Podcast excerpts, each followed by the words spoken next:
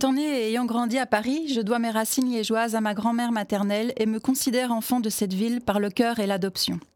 Liège me fascine et me fascine également l'attachement sans borne des Liégeois à leur ville. De France, ni des cités en province, ni même à la capitale, je n'ai perçu autant de rage de vie qu'au sein de notre cité ardente. Si le monde est un village, je perçois Liège comme une grande famille, bigarrée et si joyeusement décomplexée.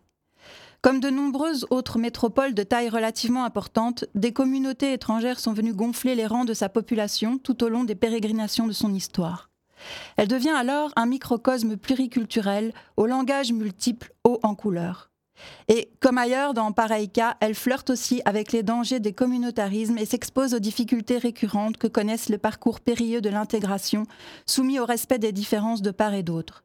Ne doutons pas de l'ampleur du défi que nous avons chacun à relever pour réussir notre ville.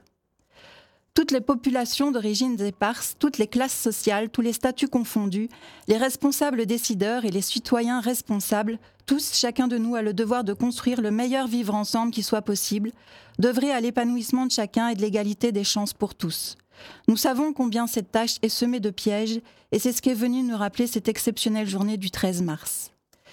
Samedi 13 mars, la journée fait suite à celle du 20 février dernier qui avait libéré Liège de la torpeur dans laquelle elle était plongée depuis octobre, début du second confinement en Belgique. Pour rappel, la journée sensationnelle du 20 février avait de façon nationale et magistrale rien de moins que réveillé les vivants. Suite à un appel à agir lancé par Still Standing for Culture, les masses se sont mobilisées et ont répondu présentes non seulement à Liège mais dans la plupart des villes wallonnes, à Bruxelles et dans certains endroits flamands.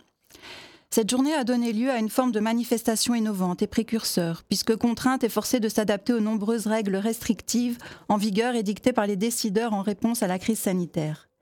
Acteurs de cette folle journée, nous étions donc invités, plus qu'à user de la désobéissance civile, à nous glisser dans les interstices du système et de nous jouer des règles en les détournant, montrant par là même leur incohérence et leur iniquité. Ainsi, un éclatement des actions et une multitude d'initiatives ont pris forme dans chaque recoin de la ville, alternant entre prises de parole, mini-concerts, DJ sets, affichage sauvage et performances en tout genre. Follement encouragée par une exaltation d'ordre printanière, la joie des retrouvailles, la reconquête de l'espace public, les chants, la danse, les mots, les peintures, la musique, bref, tous nos moyens d'expression retrouvés avaient fait monter du cœur de la ville une énergie extrêmement puissante et régénérante. Si certains l'ont jugée débordante et peu maîtrisée, je m'accorde à dire pour la défense de tous ces excités, nous en l'occurrence, que cette énergie était à la hauteur de celle qui avait été comprimée pendant les trop longs mois précédents par les mesures autoritaires et injustes prises par nos décideurs pour tenter de contenir maladroitement la pandémie. Le mot d'ordre général des décideurs politiques vis-à-vis de cette manifestation tentaculaire a été tolérance. Ainsi, la police discrètement présente a laissé faire, et ce 20 février s'est terminé paisiblement, sans heurts particuliers, laissant à tous ceux qui avaient participé le délicieux goût de cette précieuse liberté, le temps d'un jour retrouvé. Fort de ce succès, les membres de Still Standing for Culture décident de ne pas relâcher la pression et conviennent dans la foulée d'une nouvelle date d'action de nouveau en appelant chacun à agir selon le même mode opératoire dans un premier temps, et puis par la suite en essayant d'influencer le mouvement pour qu'il s'oriente davantage vers quelques actions phares plus fédératrices, en essayant d'y rallier le maximum de personnes. Le but étant de faire concorder les récits et d'obtenir un impact plus significatif auprès des décideurs. La date choisie est très proche de celle du 20 février, laissant peu de temps pour reprendre souffle et se réorganiser, puisqu'il s'agit du 13 mars, date symbolique à ne pas rater, étant celle du premier anniversaire de la crise, et nous espérons bien aussi le dernier. Donc, ce samedi 13 mars, les uns et les autres se remobilisent. Certains lieux de culture rouvrent sans autorisation en respectant des jauges drastiquement réduites. La majorité des autres événements prennent à nouveau place dans l'espace public. Alors qu'on redoutait le vent tempétueux et les litres de pluie annoncés, nous avons l'heureuse surprise de nous déployer sous un ciel clair et ensoleillé, ce qui est un atout précieux lorsque l'on cherche à faire sortir les gens de leur rassurant cocon. Et, de nouveau, l'appel a résonné chez nombre de citoyens. Les fils en marche sont ralliés par plusieurs centaines de personnes, artistes et opérateurs culturels, mais pas seulement, et j'aime insister euh, sur ce fait, par aussi de nombreux citoyens en mal de liens et d'activités. Nous comptions dans nos rangs des gens de tout âge, y compris des enfants et des grands-parents. Notons à Liège, parmi beaucoup d'autres initiatives, la parade à vélo de la masse critique associée à d'une certaine gaieté, la, plantation de l'arbre à parole, Esplanade Saint-Léonard par l'association Sauvage Sauvage, des appels à danser par de nombreux DJ diffusant le son de leur balcon, mais aussi par le Cultura en retour, chaque fois rassemblant dans les rues ou sur les places de nombreux jeunes et moins jeunes, trop heureux de se remettre en mouvement sur le groove mi-musical, mi-ronronnant de la ville dont l'animation battait son plein par ce samedi après-midi d'affluence. À Liège, cet après-midi-là, se juxtaposaient, on l'a dit maintes fois depuis, de nombreuses luttes autres que celles de la culture. Ainsi, le cortège des brasseurs et des travailleurs de l'événementiel associé à l'Oreca traversait la ville d'un bout à l'autre sous la forme d'un long et bruyant cortège de camions. Une manifestation Black Lives Matter avait également pris corps entre la place de la République française et la place Saint-Lambert. Je pense que Still Standing est vraiment allé reconquérir des espaces de liberté lors de la journée du 20 février. Ce mouvement a rouvert des vannes et réactivé des forces endormies. Et c'est, je l'espère, irréversible. Ce 13 mars, Liège rassemblait en son centre bien des contestations et ô combien légitimes. Et leur légitimité sera reconnue par tous puisque les responsables politiques de la ville eux-mêmes avaient, comme pour la fois précédente, entrepris de laisser advenir les événements dans un esprit d'ouverture et de tolérance. Et je reste persuadée qu'il faut continuer à avancer en ce sens, bien sûr. J'espère du plus profond de mon être que les émeutes survenues samedi ne serviront pas de prétexte à refermer à nouveau les espaces de liberté reconquis et qui, je le rappelle, font partie des bases fondamentales de nos démocraties. La liberté d'expression, le droit à manifester et même à plus de 100 personnes ne sont pas à remettre en question, virus ou pas virus, troisième vague ou énième vague ou pas, pavé ou pas pavé. Alors la violence n'est évidemment pas à encourager, mais des dérapages sont et restent possibles, et ça fait partie du jeu dans des démocraties saines et bien portantes. Alors, quid des événements malheureux de ce 13 mars à Liège? Le groupe qualifié de casseurs qui ont canardé de pavés les vitrines des magasins et malmené des policiers était apparemment présent pour cette manifestation Black Lives Matter qui avait eu lieu en soutien à cette dame aide-soignante qui s'était fait arbitrairement et violemment interpeller par la police le lundi précédent. Il faut quand même voir que ce fait de violence policière est récurrent et se retrouve un peu partout dans le monde. Il est presque chaque fois induit par des états d'esprit racistes, souvent à l'encontre des communautés maghrébines et subsahariennes. J'entends suite à cela que certains responsables politiques et les syndicats de police prônent une tolérance zéro pour les émeutiers. A contrario, on ne les entend jamais exiger la tolérance zéro pour les forces de l'ordre qui dérapent. C'est toujours impunément que ces dernières agissent, sans cesse deux poids, deux mesures. Non, c'est toujours. Le parquet s'est saisi de l'affaire, une enquête est en cours, on se prononcera plus tard après les résultats de l'enquête et le temps passe et blablabla. Si une fois ce genre de dérapage policier pouvait être condamné haut et fort par les autorités, ça calmerait tout le monde. Nous avons soif de justice. Je n'aime pas ce terme de casseur. Casseur, ce n'est pas une identité. On ne naît pas casseur. Les jeunes, très nombreux, qui ont fait parler d'eux samedi, ce ne sont pas des bandes organisées qui viennent de loin, qui viennent d'ailleurs, comme ils ont voulu le faire croire dans un premier temps. Ce serait plus facile, évidemment, de renvoyer la patate chaude sur Bruxelles ou sur le nord de la France.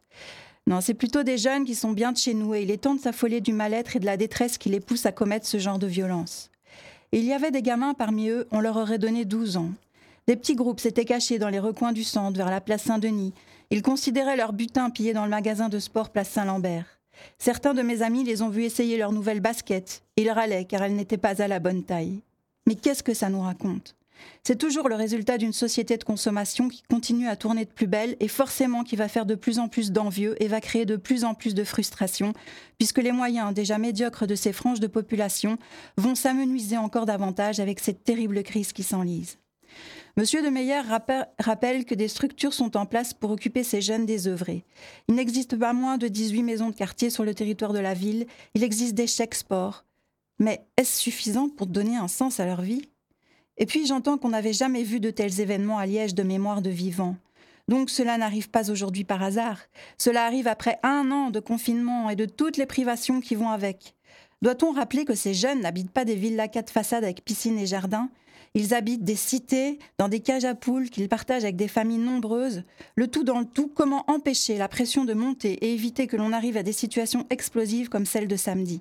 En tout cas, pas en durcissant davantage les règles, ni en confisquant à nouveau les espaces de liberté difficilement reconquis. Nous, artistes et gens de culture, qui avons initié Still Standing, nous avons déjà un mal fou à conserver du sens à nos vies, à maintenir des perspectives, puisque certains s'obstinent à verrouiller nos horizons. Samedi, dans les mêmes lieux, dans le même temps, Liège voyait certains de ses enfants chanter et danser, et d'autres jeter des pavés. Chacun s'exprime avec les outils qu'il a sous la main.